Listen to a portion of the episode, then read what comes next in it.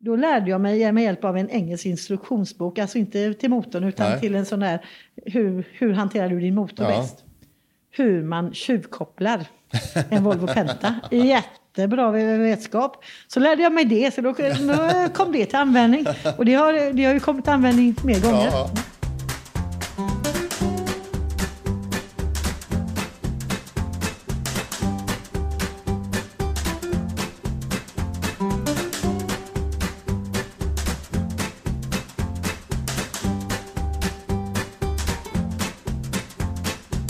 Hej Stina och välkommen till Sjölivets podd. Tack så mycket. Du, eh, du får gärna berätta lite vem du är och vart vi sitter. Ja, Stina Jansson, eh, ja, jag är VD på Sjöskolan på Bäckholmen och i Göteborg. Så vi sitter på Bäckholmen i Stockholm i skolans eh, ja, kafeteria kan man säga. Där eleverna fikar när, när kurserna gör en paus. Och i ett väldigt mörkt Bäckholmen också idag. Ja, fast titta om du ser där så kan man se vattenspegeln ut där och färgerna som kommer utanför. Jag, och jag njuter varje gång jag inte har varit här på ett tag. Och nu har det ju varit julledighet så när idag när jag kom hit så var det bara så här wow. Ja, det, det, är, det är en fantastiskt läge här, här ute. Definitivt. Men eh, ja, vi har ju nu sett och pratat en stund här innan vi körde igång inspelningen och jag vet ju att du är en fantastisk människa med mycket häftiga berättelser. Men du får gärna börja berätta lite, hur kommer det sig att just du eh, hamnar där du är just nu? Ja, jag konstaterar ju faktiskt det att eh, jag har haft hjälp av många bra och starka män som har gett mig chansen. Och sen har jag också Göteborgs kvinnliga segelsällskap och det nationellt kvinnliga nätverket för fler förebilder i båtlivet att tacka för en hel del. Men ja, jag, eh, jag har fått chanser av eh, ett antal män som har gett mig chansen eh, istället för att ge massa killar. För det har faktiskt varit det vanliga. Mm. Är du uppväxt själv på sjön av föräldrarna, barnsben och kappseglat och Nej, eh, alla mina kompisar, de hade fått optimister en sommar. Och det tänkte jag, det är dyrt. Det kan inte min pappa ha råd med. Men en häst, det har han nog råd med. eh, så jag seglade optimist eh, med, med första förälskelsen, eh, Mikael. Vi seglade hans optimist och jag tyckte det var jättekul att se hur mycket måste man anstränga sig för att båten välte. Och man kan säga så att när när den här kaffekorgen hade flutit bort ett par gånger, det var inte kaffe utan det var ju fika då, och han hade fixat korg och vi skulle nog ha, det skulle nog vara romantiskt. Då välte, när jag hade vält ut korgen och den flöt sakta bort med fikat och sådär ett par gånger så sa han, nu får du segla själv. Och då, eh, då var det ju roligare att segla själv. Ja, ja. Men jag vågade faktiskt inte be pappa om en optimist och det har han sagt efteråt. Gud vad det hade varit enkelt med en optimist istället för en hel häst. Men ja, så blev det. Så under många år så var det häst istället. Jag hade en lipsanare som jag Ja. red in och hade ända tills han blev sjuk så han måste gå till slakt. Och då eh, var seglingen raskt där igen. Okej, men så då var det då från häst och sen vart det en optimist i alla fall då? Nej, då hade det gått rätt många år och jag var ju i 20-årsåldern. Eh, och jag eh, följde med en kompis ut på hennes Maxi. Hon var självlärd. Och vi seglade och vi gick på grund. Ja. Och vi seglade och gick på grund. Och jag gick förarintygskurs så jag sa kanske inte ska gå där för det kommer nog gå på grund. Och så gick vi på grund. Så vi blev mästare på att ta oss från grund. Men sen tyckte jag att jag behövde nog lära mig lite att segla själv. Så då gick jag på seglarkurs i Sankt Annas skärgård eh, på ostkusten. Och där var det mycket grund som vi inte gick på. Men jag var ju med tre stockholmare där så det blev ju väldigt intressant eh, den veckan. Jag fick lära mig lite stockholmska och de skrattade åt mina uttryck som bö och en spann. Det tog en stund innan de förstod att det var en hink jag pratade om. Så att eh, ja, det var mycket lärorikt. Och sen, eh, så, ja, sen blev det mer och mer, mer och mer segling. När vart, eh, när vart det med på en professionell nivå då? Alltså det var så här att jag skadade min rygg 92. Jag jobbade som sjuksköterska, lyfte, blev jättedålig och eh, var dålig hela det året. Sen fick jag chansen att segla, en vecka i Grekland med en eh, kille som heter Thomas van der Heiden som jag hade lärt känna via Sjösportskolan. Och den veckan, dels så var det så himla kul att vara i Grekland och segla. Och eh, sen så blev jag så mycket starkare. Och när veckan var slut så frågade Thomas om inte det var så att jag skulle vilja jobba som charterskeppare i Grekland. Och min vana trogen så slängde jag mig ut. Det är klart att jag vill. Så då var det bara att köra därifrån och framåt. Men hur länge kör du charterskeppare? då? Ja, av och till. eh, Sex år. Eh, sex eh, säsonger av och till. Och sen har jag kört efter det också enstaka veckor. När jag då hade skadat ryggen så fick jag chans att komma och vara på Sjösportskolan eh, och praktisera från början. Och där fick jag chansen. Det var ingen som var, var, var, rädd, extra rädd om min rygg. Nej. Utan jag fick liksom hugga i med segelsäckar och reparera båtar. Boka kurser, eh, jobba med administration. Jag skulle egentligen jobba mer med administration än att vara ute med båtarna men det insåg ju stackars Dicket. Det var rätt hopplöst att hålla mig fast i skrivbordet där. Och det är också faktiskt tack vare Dick Berghede som jag har fått en väldig massa chanser känner jag. Eh, han eh, lät mig vara med precis som killarna och då kan man säga lät vara med. Det fanns inga andra tjejer som var där och meckade med båt och jag fick vara med. Och eh, jag fick flytta charterbåtar. Och jag fick segla charterbåtarna.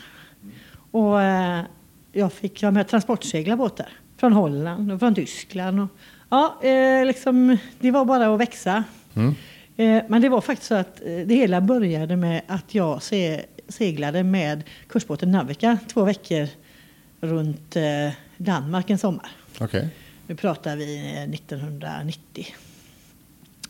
Och eh, raskt på hösten hyrde samma gäng en båt här i Stockholms skärgård och seglade. Och det var ju häftigt. Då insåg jag, jag hade ju missat det här med optimisten. Så jag tänkte, jag måste gå segla, seglarskola. Men innan dess så hyrde vi en 35-fotare och seglade upp till eh, Norge med mig som skeppare på våren. Och när jag kom hem därifrån så sa jag till Dick eh, Berghed på Sjösportskolan. Nu ska jag gå seglarkurs, Smögen, en vecka i sommar. Gud bevare mig och instruktörerna, sa Dick. Vad menar du? Nej, men du ska inte gå seglarkurs. Jo, jag ska gå nybörjar seglarkurs. Oj, oj, oj, sa han. Är du säker på detta? Jajamensan, jag är säker. Så jag kom dit och då skulle man segla Maxi, eh, båten Maxi Magicar. Och så skulle man segla jigg. Och jigg ska man segla på två. Det var bara att vi var ojämnt antal. Och så var det någon som sa, är det någon som vill segla ensam? Och det är klart jag räckte upp handen med en gång och sa, jag vill segla ensam. Och ehm, på den kursen så var det en instruktör som hette Lasse Fjälldal. Och Lasse är en väldigt god vän till mig numera. Han tyckte nog att jag var rätt kaxig så han lurade upp mig på alla grund som han visste om. När de andra seglade rakt förbi så lurade han upp mig på ett grund så jag fick ta loss båten. Och sen fick jag fortsätta segla. Och sen när vi seglade de här Maxi Magicarna, då var vi ju tre personer och då var vi tre som var rätt så vana, mer än vana än de andra. Vi var satta i samma båt och då är det en tjej där som jag fortfarande umgås med, Jeanette och jag. Vi ville segla spinnaker och vi ville göra massa saker. Och den tredje tjejen, hon ville absolut inte så mycket. Hon var egentligen mer meriterad än oss på pappret. Mm. Men alltså spinnaker kanske man seglade på sista dagen på nybörjarkursen då. På onsdagen så bara sa vi, nu ska vi segla spinnaker. Så den där stackars instruktören hade ju ingenting att sätta emot. Nej, det går inte så. Jo, vi seglar, vi seglar bort till Bohus Malmö så seglar vi spinnaker eh, hem. Och då gjorde vi det. Och så la vi till med spinnaker. Oho. Ja, och eh, när vi kom precis hade lagt till med sån här bredsladd och ner med spinnaken och så bara in till bryggan. Står Dick Berghede där. Ja, sa Fredrik, eh, instruktör. Ja, nu åker mitt jobb. Vad menar du? Ja, man kan inte segla spinnaker om en nybörjarkurs. Ni är ju helt sjövilda. Ja, då sa Dick när jag hade klivit i land och vi hade gjort ordning båten så sa du jag vill prata med dig. Oj, tänkte jag. Han fattar att det är jag som var hjärnan bakom det här. Jag ska börja segla båtar, eller sjö, Sjösportskolan ska börja segla båtar till Västindien. Jag behöver lite mer folk. Vill du vara med? Ja, det är klart att jag vill, sa jag. Min vana trogen.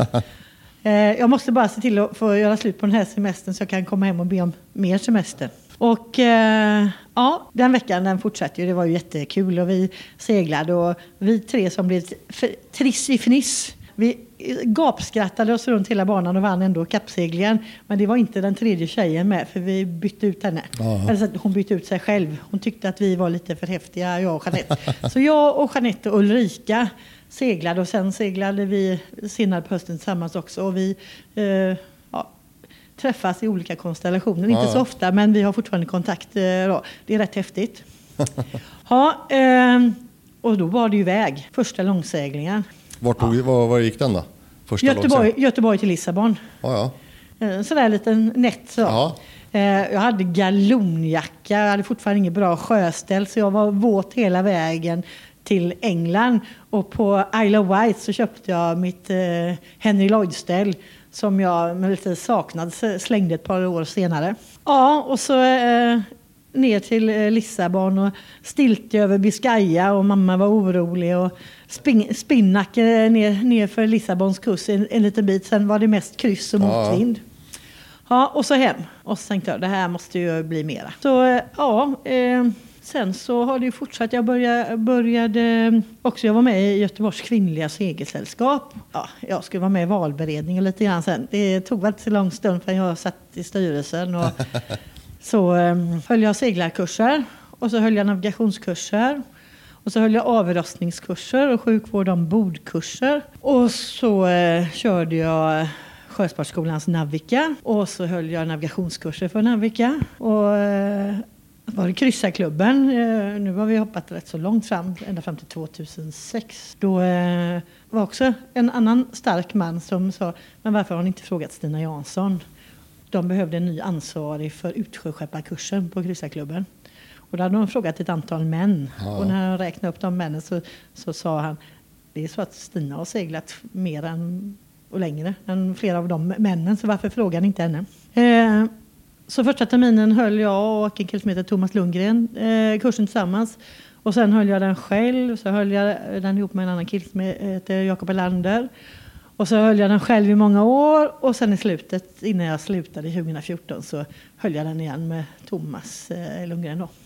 Ja, eh, det har varit eh, jätteroligt, fantastiskt. Jag har haft eh, tre båtar under tiden.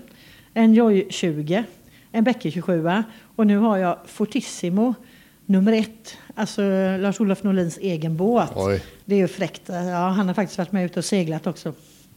Nu har den varit på land. Jag har varit på väg att byta elen och nu har det hänt lite saker på vägen. Men nu är det både snyggt träarbete i den och elen är snart färdig med. Så nu ser jag fram emot att segla egna båten. Mm. För det har ju blivit ett antal långseglingar de här senaste åren. Och, ja, jag vet inte. Är, alla är häftiga på sin egen vis. Men Island, det var, ja, det var en upplevelse. Eh, Vi seglade Fall 65, eh, Celeste of Solent. Mm. Och på fem och en halv dag så seglade vi 900 distans till Island. Oj. Ja, var på Island i fyra dygn kan man säga. Välutnyttjade dygn. Och sen seglade vi till Färöarna. Så seglade vi till Shetland. Sen seglade vi till Fa- Fair Isle, Orkney. Så hem till Skagen först för att eh, duscha och göra sig i ordning så man kan komma hem snyggt till Göteborg. Sen har jag ju varit eh, på Shetland med andra båtar med en Vasa 420. Seglat runt Storbritannien. I somras så eh, fick jag ta över en båt. En kompisbåt till min egen, alltså en Fortissimo. I Trone på eh, Skottlands västsida. Eh, Fritjof Pontén som har den båten. Vi har pratat i flera år. Vi borde segla till Skottland tillsammans. Men då kom vi på att det var smartare om man har en båt att dela på. Så att eh, Fritjof seglade dit med två vänner var borta i fyra veckor. Och sen kom jag med två vänninner. Så blev det. Så det var en, en herrbesättning och en dambesättning. dambesättning. Och eh, vi, eh, vi seglade runt i Skottland lite grann och sen seglade vi hemåt. Och det var ju ett äventyr för eh, när vi hade seglat över Loch Ness och kom till första slussen därefter, då var den stängd. Ja. Den hade, alltså, det var, den stora, stora slussen inne i Inverness hade gått sönder. Och det var fullt av båtar hela vägen eh, fram till Inverness och där den slussen var. Och det var fullt av båtar i marinan som väntade på att man skulle stänga. Och då hade det, bo- det här varit stängt i tre eller fyra dagar. Och när jag kom upp och frågade varför de inte svarade när jag ropade, att säga, ta, eh, ni, vi vill att ni öppnar slussen. Liksom, om man sagt det vänligt på VHF tre, fyra gånger och de inte ens svarar så kan man ju liksom undra. Eh, de två som var med mig, Kristina och Mona, de skrattade efteråt och sa det. Med den hatten, jag hade en sån här vaxad eh, eh äng, vad heter det, skotsk eh, vad heter det, regnhatt. Och så eh, flytvästen och så eh, en stor eh, sån här lång eh, regnrock. Så, så var det ingen människa som vågade säga emot. Men han sa så här, det är stängt. Visste du inte om det? det är liksom, och så vi gick in i söndags. Och den har varit, eller nej vänta, vi gick in i tisdags och den har stängt sedan i, i mån, söndags. Det var ju riktigt egentligen katastrof. Mm. Och då sa han, ja det är inte säkert att det kan ta tre eller fem dagar till och Åh, få den lagad. Ja, då hade jag inte haft någon besättning kvar kan man säga. Då hade Nej. jag fått segla hem över Nordsjön själv och det var inte så bra. Nej, så ehm, då så sa jag det att jag vill att du ringer till huvudkontoret och så säger du att Agraf talade om när jag gick in i slussen, första slussen, att jag skulle igenom för att gå över Nordsjön och att vi vill igenom. Ni får ordna det. Så han ringde huvudkontoret och så sa han mitt namn och båtens namn. Och sen så skrev jag ett mejl till dem och talade om hur eh, detta hade gått till och när jag hade slussat in. Och nästa morgon så var det ju en ny gubbe så jag gick dit och sa jag vi är fortfarande så att vi vill gärna åka, åka iväg och åka igenom. Ja, eh, de har provöppnat typ med, med 50 gubbar. Så handkraft har de öppnat den här slussen i natt. Och det går ju men de får fortfarande öppna med handkraft för motorn funkar inte. Och då var det så att det var inte bara att att, att stänga den, sl- stänga den eh, liksom slussen, upp, eller öppna slussen. Nej. För det var ju huvudvägen för all blåljus. Alltså ambulans och brandkår och polis åker den vägen. Det är stora motorvägen upp till Highlands. Eh, så då fick, skulle de ju dirigera om all trafiken. Det hade de gjort på natten. Och nu då på morgonen så kom han tillbaka till vår båt och så, så viskade han. Vill ni fortfarande iväg? Ja. Om ni går ut försiktigt så ni inte väcker några andra. Vadå väcker andra? Vi är ju 20 båtar före oss. Ja, fast de andra har bestämt sig för att vända. Eh, och nu, eh, du har ju skickat mejl och så, så de har sagt att, att ni ska igenom. Och så är en, en tysk båt med. Ni får gå igenom. Men ja, gå tyst. Ja, visst, vi rev ju det här eh, yttertältet på två röda sekunder och så gick vi tyst igenom med den tyska båten. Och det var ju alltså så att eh, vi, de öppnade tre gånger den, eh, den dagen. Ja. Och egentligen så var inte eh, det färdigt så det, de öppnade inte liksom som vanligt. Så när vi kom ner till marinan i Inverness så var det ju överfullt med båtar herregud. som väntade på att komma hem. Och det är inte bara att segla runt. För att segla runt norr om Skottland, det är ju Pentland First. Det är ju liksom där inte, det är inte försäkringar gäller Nej. för stora kommersiella båtar. Dit vill man ju inte gå om man är på väg hem från Nej, semester. nej. Så ja, det var ett äventyr i sig. eh, Ja. Varje segling brukar ju eh, bjuda på något äventyr, så är det. Jo, det, Eh, och ibland går saker sönder. definitivt. Det är väl det som man brukar säga. Eh, Båten är en, en stor källa till att lägga pengar på. Min mamma brukar liksom fråga sig varför måste alltid segel och annat gå sönder när du har semester? ja, då säger jag, mamma, det är ju då båten seglas och det är ju då den seglas som mest. Alltså mina föräldrar de har ju hämtat eh, i Bua, vi skulle segla runt Danmark. Vi lyckades skära det helt flång nya, för, alltså storseglet. Första, det var eh, någon som hade knutit en knop lite slarvigt så vi skör, skörade storen. Åh. Så det var ju liksom bara in i Bua och plocka ner storen och så ringa pappa. Kan du komma och hämta mig och seglet? Ja, just gjorde han det. Och ja, de har varit runt på många ställen och hjä- hjälpt till när saker och ting har gått sönder. Men det som har varit bäst att lära sig att laga saker, det var att vara charterskeppare i Grekland. Det slits hårt. Ja, alltså eh, det förstår man ju. De har ju en väldigt lång säsong. Ja. Eh, och den går ju från, egentligen beroende lite grann på, men mitten på maj, eh, till och med i början på maj numera kanske om man har värmare i båten, och fram till oktober. Och så, båtarna går ju nästan hela tiden och är ju uthyrda hela tiden. Och då är det ju, eh, går något sönder så ska det ju vara ja, quick fix eller sådär. Ja.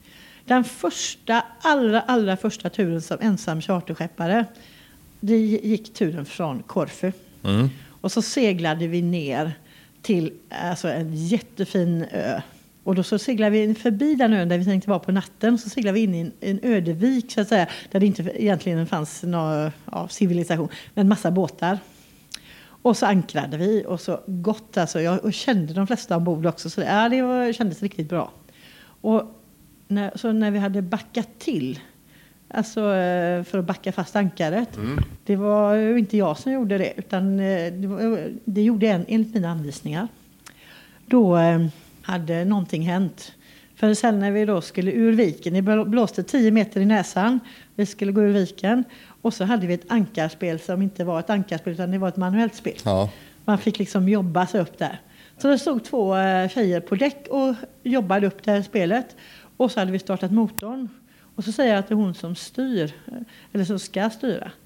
Ehm, ja, lägg i gasen och så börjar vi gå framåt så de inte behöver liksom jobba så mycket i spelet. Ja, jag har lagt i gasen, säger hon då. Och så händer ingenting. Och så um, har ju de fått loss ankaret och vi börjar glida bakåt. Aj, aj, aj, då, för då står jag där framme och liksom har koll på det. Och så här, gasa! Ja, jag gör det gasa mera. Och så sprang jag bak och så försökte jag lägga i och så, kände jag, den var ju alldeles lös. Så var det bara att rusa rakt fram och så akta på er och så bara slänga i ankaret igen. Och då var vi fem meter från berget. När, när ankaret tog. Då hade backslagsvajern gått sönder. Ja.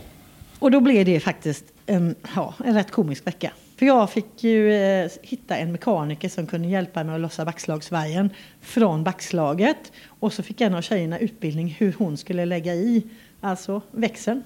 Eh, och det blev som att vi hade en maskinist, ni vet ja, sådär, ja. fram. Ping, ping. Och, så, och, så, stod det en i trappan och sa lägg i fram, fram ilagd. Och så körde vi den ramsan hela vägen. Det gick jättebra hela veckan. Men när vi kom då till den här eh, byn på ön, Lacka, så fick jag ju ta på VHF, det var innan man hade mobiltelefoner. Ja. Så kallade jag upp Lukas som vi hade hyrt båten av.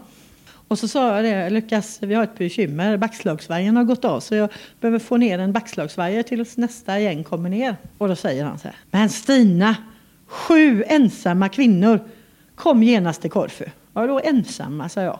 Vi är väl inte ensamma, vi är ju sju stycken. Ja, ja men eh, kom till Korfu. Kommer inte på fråga, sa jag.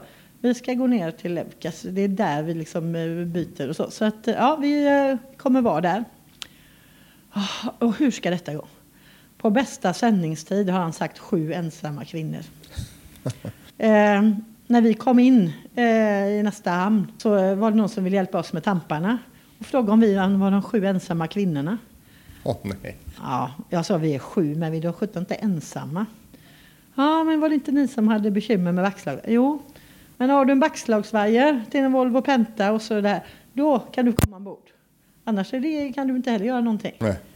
Nej, nej, ja. Så vi hade jättemånga hjälpsamma ja, som ville hjälpa oss.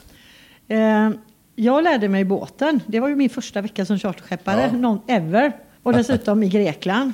Men Jo Carlton som var engelsman som eh, hade marinan i Levkas, han, eh, han hjälpte till.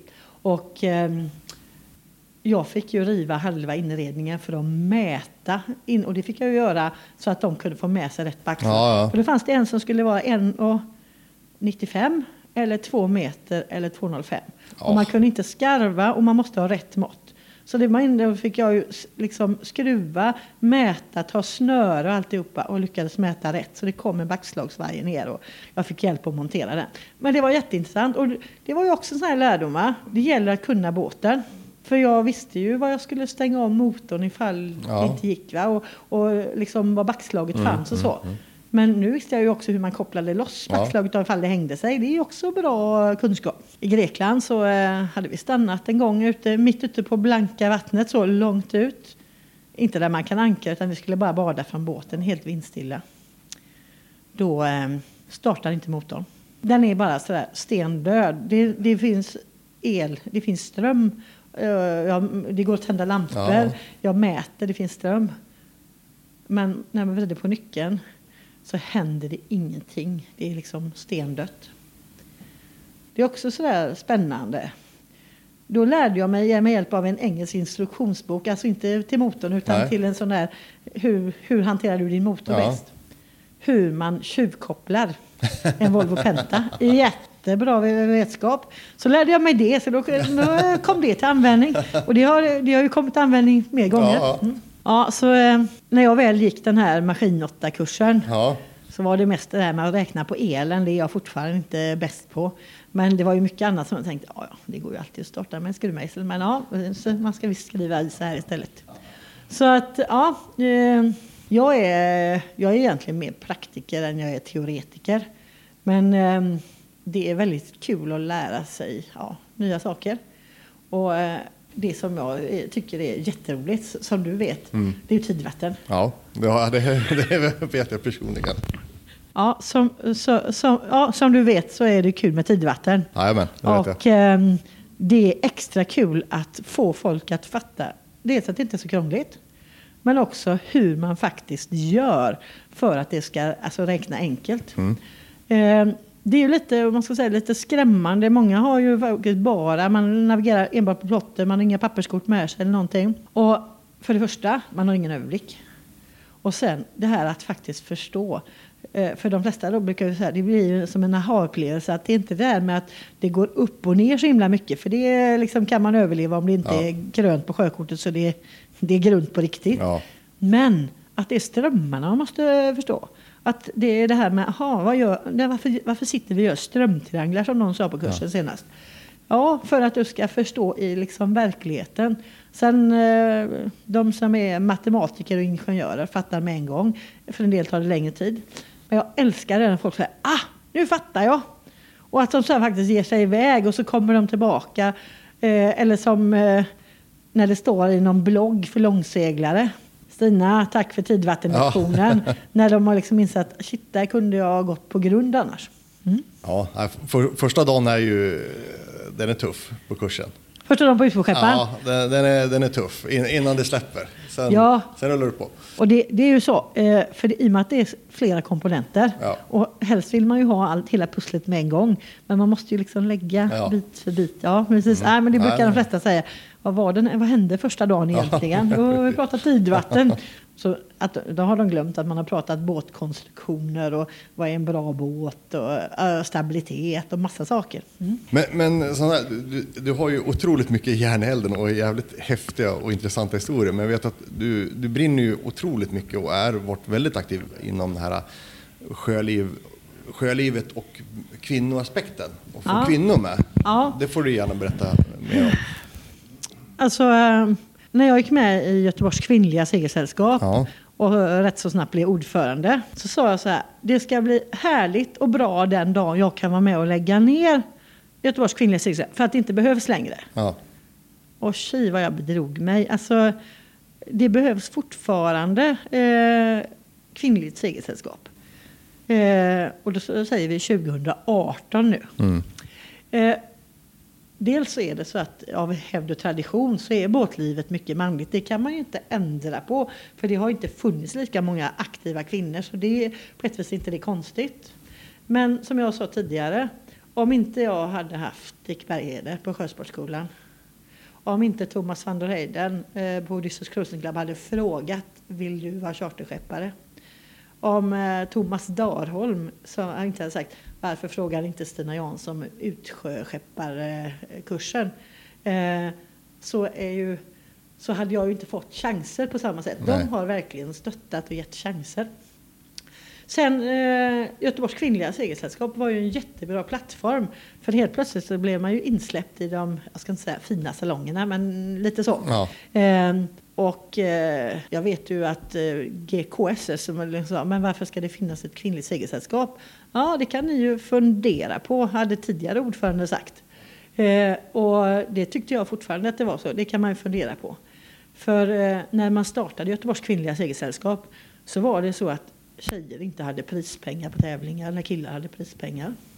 Jaha. Alltså eh, om killar fick eh, 5 000 Ja. så fick tjejerna kanske en blomsterkvast. Jaha. Eh, det var jätteskillnad. En, nu kommer jag faktiskt inte ihåg hennes namn. En av tjejerna som var stipendiat för GQSS. eh, Hon tog emot det här stipendiet. Hon skulle till OS. Seglade i OS, gjorde bra ifrån sig. Fick väl ingen medalj, men gjorde bra ifrån sig. Och när hon kom hem och så gick hon in eh, på GKSS så sa hon att jag skulle också vilja segla matchracing. För det hade hennes pojkvän som också hade seglat OS gått in och sagt. Och det är klart han blir uppbackad Ja. och hon blir inte uppbackad. Då ringde hon upp mig och så sa hon det.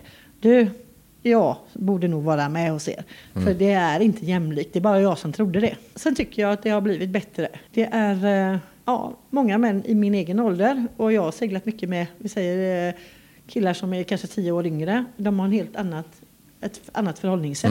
Men det finns ju, man pratar om ett glastak, det finns ju ändå, eh, alltså det finns ju ändå så att tjejer behöver ta mer plats. Jag är den enda kvinnliga vdn, vad jag vet och vad vi vet, i Sverige som driver en alltså, större, ja, det, ju- Ja. finns ju inte så många jättestora skolor på det sättet som, som eh, driver kommersiell utbildning. Jag har fått chansen via Gerhard som eh, jobbar här eh, och sen där vi jobbade ihop tidigare. Och faktiskt, eh, ja, jag, visserligen, jag är bra på att ta chanser. Ja. Jag hoppar gärna, men jämfota, Ja. rakt ut. Men eh, det, om man inte vågar göra det så blir man ju sittande stilla. Ja, visst. Jag kommer inte dö av benskörhet. Inte dö i gungstolen heller får man hoppas. Men eh, det är också en sån där chans att, att få chans att göra saker. Gerhard, vi träffades för, vad sa vi, jag tror det är ungefär 12-13 år sedan. Mm. Jag blev uppringd av TV4, de skulle göra den här Kasta loss. Ja, just det, med Troitika va? Mm, precis. Just. Och så hade de fått höra att jag var duktig på det här med att ankra med stävankare. Ja. Då var inte det så jättevanligt att man gjorde det. Alltså, man såg på, i, i, på västkusten så var det många som använde kryssarklubbens boja. Det var inte så många som låg på ankare. Eh, och eh, ja, sa jag, jo det kan jag gärna, men då behöver jag ju liksom en stor båt att visa på sådär också. Eh, ja, jag ska se om jag kan fixa en båt. Ja. Så ringde jag till Sjösportskolan och Dick och så sa du kan jag låna en båt? Och så beskrev jag upplägget. Ja, det är klart du kan låna en båt. Mm. Det, det var en liten detalj bara. Jag hade brutit mitt vänstra nyckelben så jag kunde inte röra vänsterarmen. Nej. Så jag kunde lägga handen på ratten ungefär, men inte mer. Du, jag behöver en person till också som kan vara den som sköter ankarspelet. Ja. För jag kan inte sköta ankarspelet. Ja, då ska jag ordna det också. Ja, och så snackade vi med, med det här filmteamet och bestämde när vi skulle träffas och allting. Och så eh, kom jag på kajen, där jag, den båten, jag fick låna en 50-fotare. Eh, och eh, hälsar, ja, Gerhard Kronholm, ja, Stina Jansson, ja, trevligt. Där träffades vi på. Jaha. Och så klev vi ombord och så kom filmteamet och så pratade de om upplägget och så filmade de oss på vägen ut och så va. Och sen skulle vi med ankra. 15 meter båt. Det är inte så himla enkelt att eh, alltså ropa Nej, till varandra det- då. Utan man får ju ha tummen upp Ja. eller tummen ner. Eller som vi körde då med korslagda armar när det var stopp. Va? Mm. Jag kunde ju dåligt lyfta armen men lite grann kunde jag ju med vänsterhanden. Så Gerhard skötte ankarspelet och jag eh, manövrerade båten. Ja. Så vi gick ut och ankrade. Och precis by the book och så vidare. Och så upp där och de filmade. Och så skulle de filma en gång till. Då satte vi fast ankaret så vi inte kom loss. Och eh, när vi hade gjort det så, så visade jag bara med min ena hand, den friska handen, att hur vi snurrar runt. Och Gerhard nickade. Och eh, så visade jag, så, sen kom jag köra fram och så då Mm. drar du ankaret. Så. så vi lyckades ju ta upp det fastsatta ankaret och komma loss utan att byta ett ord med varandra. Häftigt. Ja. Eh, mm, någonstans så skolade in av Dick Bergheden, det är inte så konstigt, då vet man, då gör man bara på ett sätt. Ett bra sätt, men ändå. Mm. Då, ehm, då eh, ja, när vi var där så, så ankrade vi igen och så kom de ombord och så skulle man prata med mig. Så först fick jag sitta framme vid masten och prata lite själv om det här med långsegling och annat. Mm. Sen eh, så, så skulle vi ju liksom sitta där så att det såg ut som att vi var ett par ungefär. Du vet. Mm. Jättekul. Jag hade aldrig träffat Gerhards fru Carolina då. Hon lånade ut sin man sådär bara. Mm. Eh, och eh, pratade lite grann om eh, att ankra och att långfärdssegla och så vidare. Ja. Och sen var det dags upp med ankaret igen utan att byta ett ord med varandra. Och sen tillbaka in. Eh, jag har sett ett halvt avsnitt av det, eller en del av det. Avsnitt Ja. av det. För det var, det, då fanns det ju inga poddar eller Nej. att man kunde se repriser eller så. Och det finns inte i TV4s arkiv. Nej. Nej, så jag har ju sett inte hela Nej. avsnittet med mig själv. Men varenda gång, de, för de sänder i massa repriser, Mm. så fick jag ju massa sms. Stina, du är på TV! Mm, nu igen. Och då var jag ute och höll kurs eller var någon annanstans. Mm. Så att, och på det viset har det. Och sen har Gerhard och jag, eh, ja, jag, han var ju eh, kursansvarig på Sjösportskolan. Mm. Så jag fick ju kurser av honom och jag fick bra utvärderingar. Så då fick Ja. jag mer kurser och på den vägen var det. Och där så körde jag ju eh, båtmanövreringskurser och kurser med kvinnor bara. Mm. Liten motorbåt, stor motorbåt. Det är ju rätt roligt det med. Och där körde jag också med eh, Navica, en kursbåt. Och där kom jag också fick faktiskt möjligheten att lära Kvinna ombord-kommittén i Göteborg. Det är ju kryssarklubbens Ja. eh, eh, hur de skulle köra Navica själva. För först hade de sagt nej, det kan vi absolut inte. Okej. Och då sa jag, det kan ni visst det. Och nu ska jag lära er. Så fick vi låna båten och så lärde jag mig. Och sen efter det så det, de bara rullar på. Så de kör fortfarande nu själva och Jaha. många gånger om året. Så. Mm. Kul. Ja, för det är ju så. Om man ger andra kvinnor chansen och ger dem chansen att växa, då växer man själv på något annat sätt. Ja, ja. Ehm, och sen så var det, vad är det 2010 då, så var det det här nätverket. Eh, det var ett SBU-projekt faktiskt. Alltså, eh, Svenska Bå- båten. Svenska, båtunionen. Och eh, en halv miljon för att få fram flera kvinnliga förebilder i båtlivet. Okej. Eh, vi skulle varit 30 kvinnor, det var en kvinna som hoppade av i sista så vi blev bara 29. Av de eh, 29 så eh, skulle några utbildas, eh, jobba med utbildning. Mm. Några skulle eh, ta framträdande positioner i styrelse och annat. Eh, några skulle eh, jobba som skribenter. Och Linda som ledde här, jag hörde om henne sa jag kan vara mentor för jag har gjort nästan alltihopa. Jag har Ja. varit ordförande och jag håller på med utbildning och så vidare. Men jag har alltid gillat att skriva. Ja. Så jag tänkte, nej, men jag slänger in en ansökan, jag vill vara med och skriva. Och jag kom med. Men jag är ju då rätt otålig och tänkte inte riktigt vänta tills vi träffades första gången. Utan jag fick hjälp av att få kontakt med Micke Westin som var redaktör. ja, på Praktiskt båtägare. Ja, och då också på kryss. Ja, just det. Och då var det faktiskt så att jag eh, fick börja skriva. Jag blev enda kvinnan i en expertpanel som på kryss hade i varje nummer på tidningen. Men jag fick också chans att ta hand om webben. Så jag, eh, eh, från eh, maj det året, så var, la, la jag ut nästan varje dag ett, ett inlägg på webben. Jaha. Jättebra jobb. Det, blev, det enda som blev lite körigt det var där på sommaren när jag och Micke skulle segla hans båt från Holland. Ja. Och eh, han skulle ha hem den. Ja. Eh, då fick man ju göra många inlägg färdiga Ja. för att publiceras i tur och ordning. Och vi fick gå in i land och få uppkoppling Ja. så att vi, man hade, eh, det var liksom, fanns någonting på webben hela tiden. Det blev lite körigt, men det var också kul. Och den seglingen, ja, jag kan säga att det var, det var jättespännande. Vi gick Stander Mastrot i Holland. Mm. Man behöver alltså inte ta ner masten.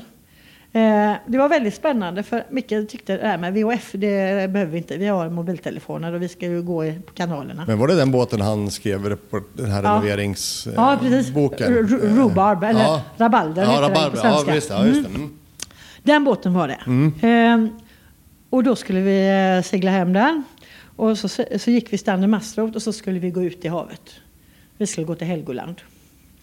Det är ju det här med språkkunskaperna då. Då var vi på ett ställe. Det fanns alltså inte eh, eh, en... Eh, det fanns ingen väderleksrapport på engelska.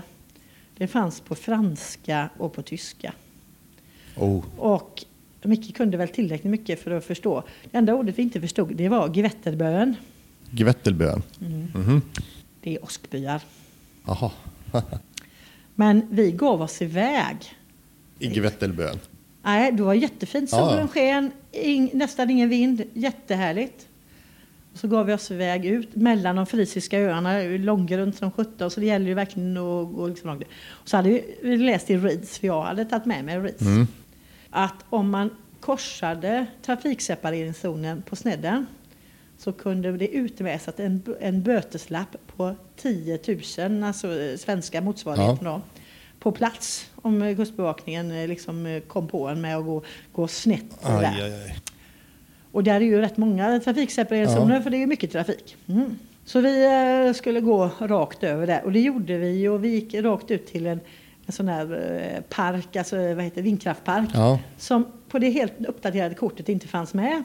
Så vi gick, gick ut med stolparna där och sa ja, nu är vi nog över ordentligt så. Vi hade ju en plotter med oss och, så, men den, vi, man kände att det, där finns inte ens en stolpe med. Är vi Åh, liksom över nu då? Ja.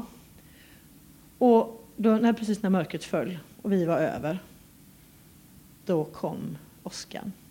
Gevettelbö. Då kom åskan. Det var det åskvädret eh, 2010 som eh, var det värsta som har varit på hittills detta århundrade i hela västra Europa. Oj.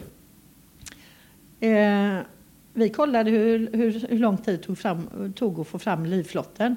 Det tog tre minuter eh, klock, eh, klockade vi. För den, vi- den, den, båten är ju så liten, 27 Ja. fot, så att den var ju nedstoppad. Då, va? Ja, det tog tre minuter. Ja, behöver vi ha några mackor eller någonting liksom i, i, om vi hamnar i vattnet? Ja, det behöver vi. Eh, vi gjorde mackor och i plastpåsar och hade, la på bröstet, Ja. eller du vet, innanför Mm, kläderna. Eh, vatt, liten vattenflaska, nycklar, pass och så i en vattentät påse i, på sig. Den som gick ner, för vi var ju tvungna att gå ner och vila, Mm. sov med stövlarna på. Det här begreppet stövlarna på, Ja. det var liksom på riktigt. Och eh, så hade man ju alltså jacka och flytväst, så bara Ja. öppnade jackan för att kunna snabbt komma upp ifall det sm- small. För att, ja, alltså jag säga, vi var inte rädda. I början så kändes det lite, oj vad det smäller. Det var ingen idé att vända, det tillät inte vinden. Och så började vågorna. Ja. Eh, det till slut var det ju såna här kulblixtar som gick alltså, vågrätt istället för fasen. uppifrån och ner. Så gick de liksom, så, när de gick framför näsan ett par hundra meter så bara kände jaha, där kommer en. Och till slut var man så här, ja, ja men smäller det så smäller det lite fatalistiskt så. eh, till slut var det ju som ljus som på dagen. Åh, herregud. Ja, det är en sån här, jag ska säga, jag glömmer aldrig det. Och sen då, vi turades ju som sagt om, jag tror det var två timmars pass eller någonting. Vi såg en annan lanterna, men det var ju kanske tre, tre meters vågor, eh, kanske mer. Eh, när vi var uppe så såg vi den andra lanternan. Oj. Och när vi var nere i en våg, så, vi träffade dem på Helgoland sen, Ja. så hade de sett våran lanterna. Vi såg inte varandra på hela natten. Åh, herregud. Ni såg bara lanternorna på Ja, alltså vi var några hundra meter ifrån varandra hela natten. Åh, jäklar. Ja. När solen bröt fram på morgonen försvann åskan. Då var vi rätt så trötta kan man säga. Då försvann vinden. Jaha. Vi hade ju liksom eh, haft vind hela natten. just Alldeles för mycket vind. De här rätt så rejäla vågorna. Eh, då, eh, då, då kan man säga då så här, ja, vi måste försöka vila och sådär. Och så, till slut så försvann ju vågorna helt så vi skulle börja köra motor. Ja. Mm. Eh, hade vi storseglet uppe. Då är man ju på tysk mark. Va? Mm. Tyskarna är ordentliga. Ja. Eh, seglar man och har motorn igång så ska man ju ha en upp och nedpåvänd kon som Ja. du vet. Dagersignalen där. Ja, så hittade inte Micke sin dagersignal. Och så såg vi hur de kom, alltså tyska kustbevakningen kom, kom i närheten av Helgoland då. Så kom de patrullerande med båten och kom närmare och närmare. Och när vi tog upp kikaren så såg vi att de kikade på oss med. Och shit, nu måste vi ordna det här. Så av en sån här gammal pappkartong som hade varit öl i, Ja. en svart sopsäck och några snören. Så gjorde vi en kon, snabbt som ögat, och hissade. Eh, Så det hade vi, när de kom, och kunde, så de kom närmare så hade vi en Ja. dagersignal. Ja men hallå, vi var mitt ute på havet, inte en båt i närheten, men vi hade dagersignal i alla fall.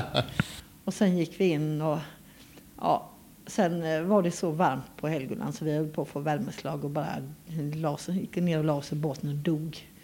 Så, men det är alltså, eh, det är också så här, det var egentligen, ja, när jag pratade med min mamma sen så sa hon det.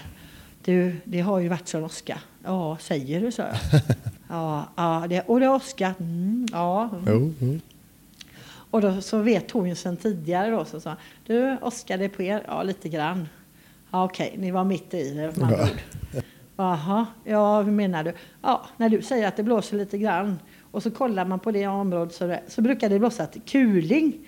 Så säger du att det blåser lite grann. Så att jag vet, då har ni varit i åskan. Ja, det var skönt att det gick bra. Ja, vilket jäkla väder. Ja, det, jag trodde att jag hade upplevt det värsta för många år sedan. Eh, en gång utanför Kärringön eh, på västkusten. Ja. För då åskade det också jättemycket. Men det här var... eh, Alltså på ett vis kan man säga, det var verkligen, det var som rena skådespelet. Men, men nu vet ni i alla fall, vad var det? Gelettebö? Nej. Gewetterbö. Gewetterbö Ja. för någonting i alla fall. Han har prickat av det på tyska. Ja, fast då var det också så att det, det, dels var det ju så här med roamingavgifter. Det var ju dyrt. Vi hade ju Ja. Mm. mobiltelefoner men det var ju svindyrt att, plocka, att plocka upp det. Eh, och inte, det fanns inte så många bra appar som det finns Nej. idag. Alltså vi hade datorer med oss men eh, idag så plockar jag upp Windy och så några Ja. appar till och så har jag koll på hela, hela, hela världens Ja, väder så att säga. Eh, ja, nej, så att eh, det var lärorikt. Och det är ju så, varje gång man seglar riktigt långt så är det ju så här, jaha, nu har vi lärt oss det här också. så, mm. Ja, pricka av det. Men vad, vad, är, vad är framtiden nu då? Vad har du för planer nu då? Nej, alltså jag var ju på gång och skulle seglat eh, ARC-arken förra året. Ja. Men den, det skrovet blev inte färdigt som jag skulle haft, alltså skrovet till båten. Mm. Eh, och i år så eh, eh, hade de tecknat fullt sina båtar som jag, där jag var intresserad av en båt. Och nu tur var väl det, för jag var med om en olycka i somras på Gotland runt. Så att, eh, det hade jag inte orkat. Nej.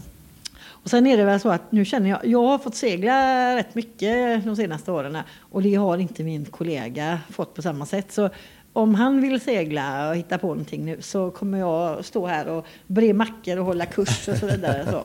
Men sen, alltså jag, jag, längtar, jag längtar alltid tillbaka till det som kallas, vad som känner till det, Midsommarviken i, eh, på en liten ö.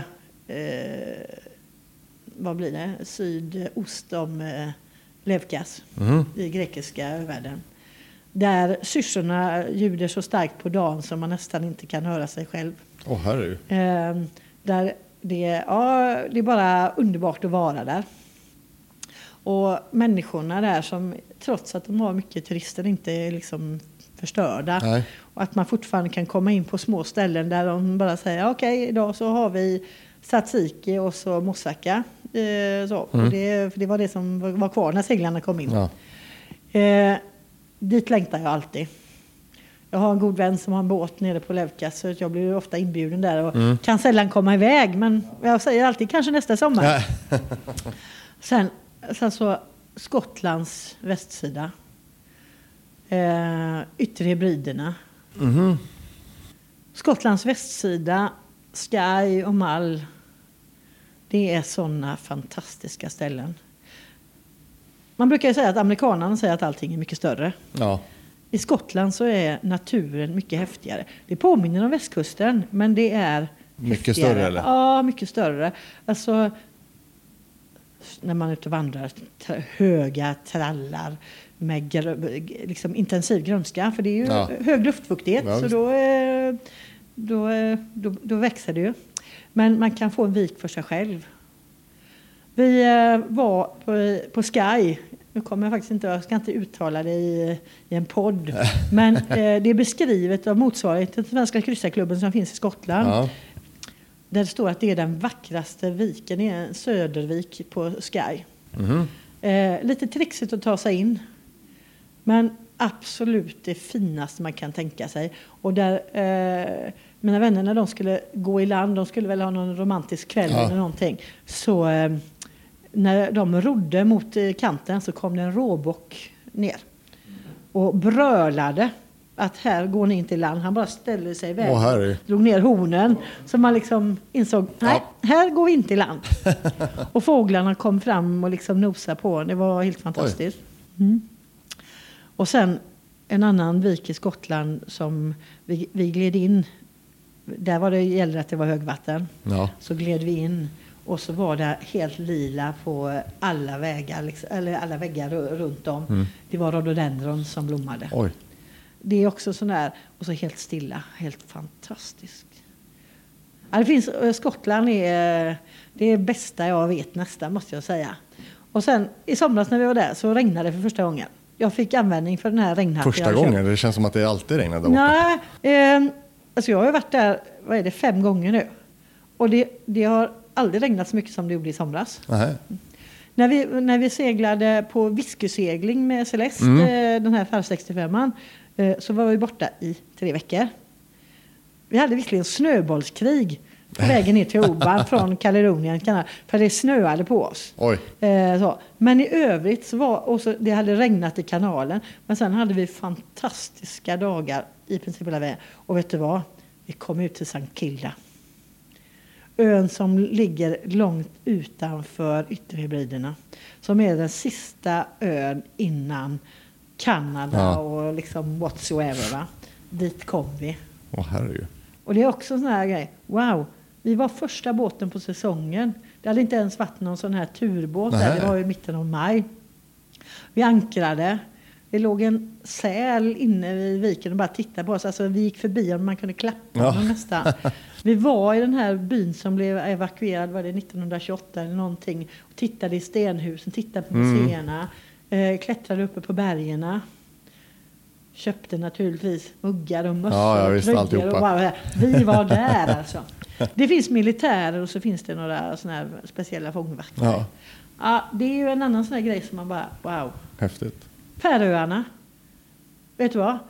När jag ser en bild nu så kan jag säga så här, "Nej, men det är Färöarna. Det är grönt, höga berg, dramatiskt men väldigt mycket grönare. Kommer man till Shetland, 50 nyanser av grått är ingenting. Det finns många nyanser av grått där. Men alltså Shetland, de är lite kärva och så. Men väldigt, alltså vi har varit uppe hos Kustbevakningen och fått undervisningar. Eh, Man går in i affären och frågar mig efter något de inte har så pekar de ut vilken affär man ska gå till istället. Ja, men alltså, de, är, de är vänliga. Och båtklubben där är helt fantastisk. Man sätter upp sin lilla vimpel och Ja, ja. köper en öl och får man ett certifikat Jaha. att man har korsat Nordsjön. Åh fasen, Ja. kanske man ska prova. Ja, Ja. eh, det är så. Och sen då när man eh, kommer vidare så är det lilla Fair Isle, en fågelskådarö i Mhm. mitten som också är grön. Kan inte, man kan inte komma dit i alla väder. Väldigt speciellt. Jag har varit där fyra gånger blir det väl? Ja. Och sen kommer man ner till Orkney. Då säger jag, det liknar Limfjorden. Och då hör du kanske att Limfjorden är så där i mina ögon.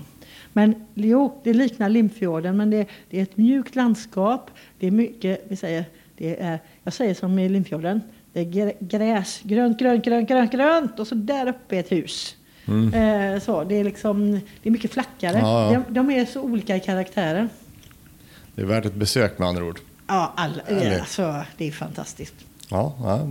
Jag Ja, men jag, alltså, bara det här att komma, komma sjövägen. Att Ja. komma någonstans liksom på egen köl och helst där man inte går några normala färger och att det är lite krångligt att ta sig. Jo men det är väl det, är väl det som är charmen att att åka båt, som många tycker i alla fall. Ja. Alltså, alltså ta sig fram i, och också ta sig fram med, med hjälp av vinden och, och i långsam fart. Precis. Eller i tidens fart. Själen hinner med säger jag. Ja, att, att flyga ner till Grekland, då, säger jag, då är det är bra om jag flyger innan när jag ska få gäster ombord. Ja. För då hinner själen komma ikapp. Mm, Sen eh, kan det gå bra. Nej, men alltså eh, det, var man än kommer och så säger jag då som eh, göteborgare, eller jag vet inte, inte vad jag är. Jag, jag älskar det här också. Jag, jag, jag, har, jag har i princip nästan bara jobbat i Stockholms skärgård. Ja. Så jag längtar faktiskt efter att få segla. Jag vill ta hit min båt. Ja. Segla på alla de här mysiga öarna och titta så. Ehm, men när, när man kommer utifrån havet och så ser man vinga Mm. dyka upp sådär. Och så känner man, wow, nu är jag hemma. Den här känslan när man glider in och vingar är liksom, antingen, det beror på vilket håll man kommer ifrån, men styr, helst då att man glider in så man har vingar på styrbordssidan. Alltså då kommer man Ja. från Skottland eller Norge eller Danmark och så bara, åh, så öppnar sig staden och så ser man Älvsborgsbron och, och så kommer GKSS-hamnen och så, åh, där är min plats. Och där är du hemma. Ja, då är jag hemma. Så. Ja, det, det, jag tror att det skulle vara lika underbart att komma och lägga båten här. Ja, ja visst. Så, men just den här känslan att komma hem på egen köl. Det här med att flyga. Alltså, jag, har, jag brukar ta och flyga till båten. Då kan jag välja när jag ska vara med någonstans. Så flyger jag gärna till båten så jag kan komma med och, och få vara med hemma. Enda gången jag faktiskt inte har jag, som jag både flugit till och behövt ja, lämna innan. Det var när vi seglade med Storbritannien. Jaha. Då, då flög jag till eh, ön eh, Lewis på Yttre Bryderna. Eh, och, eh, vad heter det? Det heter, det heter Stornoway. Gör det? Ja, det gör det. Och så gick vi därifrån och så ner eh, Sky och Mall och så vidare. Och så gick vi över till, till Nordirland. Eh, på Bel alltså, vi gick inte till Belfast med båten, vi gick till Bangor. Och sen efter vi hade varit i Bangor och besökt eh, Belfast naturligtvis, så gick vi till Dublin. Och jag som har varit i Dublin så många gånger, jag har en väninna där, Ja. fick komma in. Lägga oss, vi låg mitt inne i stan. Det var jättefräckt men egentligen helt värdelöst. För det var brandbilar och polisbilar och eh, jag vet inte, gud, sirener dygnet runt. För vi låg verkligen mitt inne i stan. stan. Så ja, det, det var ju häftigt att kunna gå upp och sen gå över till en av alla de här broarna liksom, Mm, inom 100 meter. Ja, men det är väl lite som, som här, man kommer här i Stockholm också, Dju- Djurgårdshamnen här som du har, Ja. Vasahamnen. Det är Ja. ju också mitt, mitt i stan bokstavligen Ja, nästan. men så- visst är det så. Är det så? Men du, jo, för det jag tänkte säga. Anledningen till att jag var med på den seglingen, det var att Thomas då som eh, hade den här Vasa 420, han frågade om jag ville segla med den Storbritannien. Ja, kanske det, sa jag. Och så när han berättade att han skulle till Scillyöarna, då sa jag, nu ska jag med. Jaha, vad är det då? Eh, liksom, vad är det för speciellt där? Jo, när jag var 12 eller 13 år så fick jag en allers av min mamma. Mm. Och då var det ett reportage från Scillyöarna. Ja. Och där växte det palmer. Och där hade de en öken, alltså odlat upp, munkarna hade odlat Jaha. upp öken, en öketlandskap där med kaktusar och grejer. Så dit vill jag åka någon gång. Så jag, från när vi var i, eh, i Dublin, vi tog, eh, gick in i Wick för att vi behövde ha en nödhamn för det blev dåligt väder. Mm. Sen gick vi till Scillyöarna. Och så gick vi över med färjan till Tresco där det här ökenlandskapet Ja. fanns och där alla palmerna fanns. Eh, ja, det var precis så fantastiskt som jag kommer Det var det, ihåg. va? Det var bara så här, wow, jag är här alltså. Men vet du vad? Där var det ju sån här, då hade vi ju liksom varit på väg och alla barnen, för vi var ju fyra borta, Ja. de ville bada. Ja, det är klart vi skulle bada. Eh, svenska barn är ju inte rädda för vatten, oftast inte kallt vatten heller. Eh, och då, alla de andra var ju eh, barnfamiljer som sa så här, jag kan vakta väskor, nu låt barnen springa för Mm. de behövde springa av sig. Ja, eh, alla barnen de satte ju högsta fart rakt ner mot vattnet.